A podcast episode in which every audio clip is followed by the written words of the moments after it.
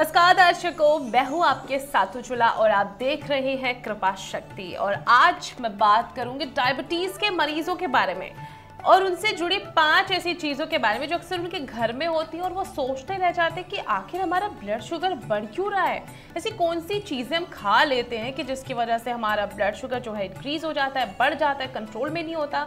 तो वो चीज़ें जो है आपके घर में छुपी हुई हैं। तो आज मैं आपको उन्हीं पाँच जहर चीज़ों के बारे में बताऊँगी जो आपके लिए बिल्कुल जहर का काम करेंगी। दरअसल बात करें डायबिटीज़ की तो आंकड़ों के मुताबिक भारत में हर साल करीब एक व्यक्ति 20 किलो चीनी या केले खाता है। यहाँ तक कि जो डायबिटीज़ की अगर बात की जाए तो टाइप टू डायबिटीज़ की वजह ही चीनी है। इसकी वजह से बड़े उम्र के लोग तो हैं ही तो उसके साथ साथ छोटी उम्र के लोग भी डायबिटीज़ जैसी बीमारी से ग्रस्त हो रहे हैं। अगर बात की जाए भारत की तो करीब 10 लाख लोगों की मौत सिर्फ़ डायबिटीज़ के कारण है।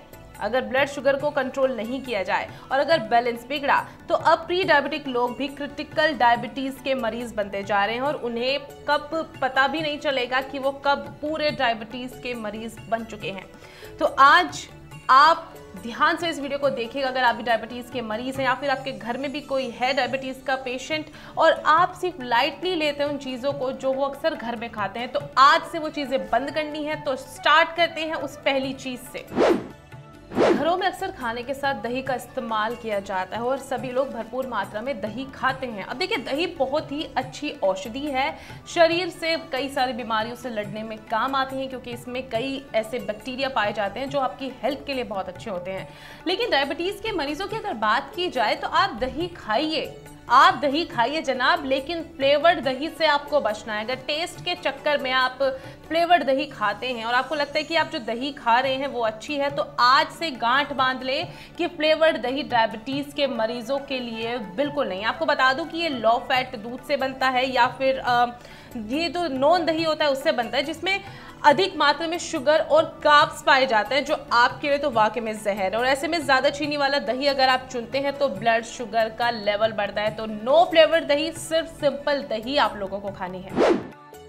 दूसरी चीज़। अब देखिए, चाय, कॉफ़ी, मन तो बहुत आप लोगों का करता होगा, ऐसे में आपको सजेस्ट भी किया जाता है कि बिना चीनी वाली चाय पिए लेकिन कॉफ़ी भी बहुत सारे लोग पीते हैं, लेकिन ये भी आपका ब्लड शुगर बढ़ा सकती है। वैसे कॉफ़ी के बहुत सारे फ़ायदे होते हैं, लेकिन ब्लड शुगर के मरीजों की अगर बात की जाए तो देखिए, आपके लिए बिल्कुल कॉफ़ी नहीं है, क्योंकि इसमें जो फेवर्ड कॉफ़ी का जो आप सेवन करते हैं, उसमें अधिक मात्रा में लिक्विड काब्स पाए जाते हैं, जिससे ब्लड शुगर तेज़ी से बढ़ता है। तो ऐसे में कॉफ़ी का चुनाव करते समय बहुत सारी सावधानी आपको बरतनी और हो सके तो कॉफ़ी अवॉइड ही कीजिए, आपके लिए नहीं बनी है। लेकिन अगर आप कॉफ़ी पीते हैं तो अपनी हेल्थ के अनुसार, अपनी, अपने शुगर लेवल को ध्यान में रखते हुए आपको कॉफ़ी का सेवन करना अर्थात आपको नहीं पीनी है या फिर आप अगर कॉफ़ी पी रहे हैं तो ध्यान आपको देना है कि इससे आपका ब्लड शुगर लेवल तो नहीं बढ़ रहा।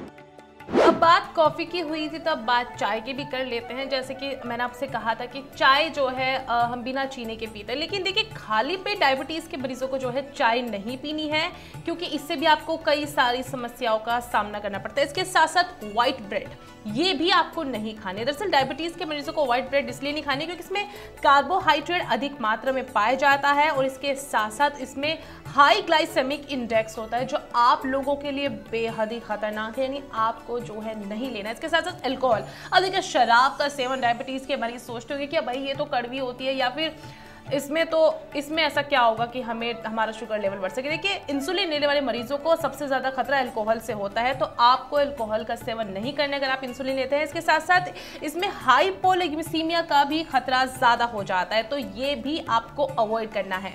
इसके साथ साथ जो लोग फ्रूट्स खाते हैं फ्रूट्स में भी देखिए, फलों का रस आप लेते हैं, तरबूज खाते हैं, या फिर अनानास खाते हैं, अंगूर खाते हैं, आम खाते हैं। अब इतने सारे फलों के नाम मैंने ले दिए हैं तो बारी बारी से बता भी देती हूँ आपको।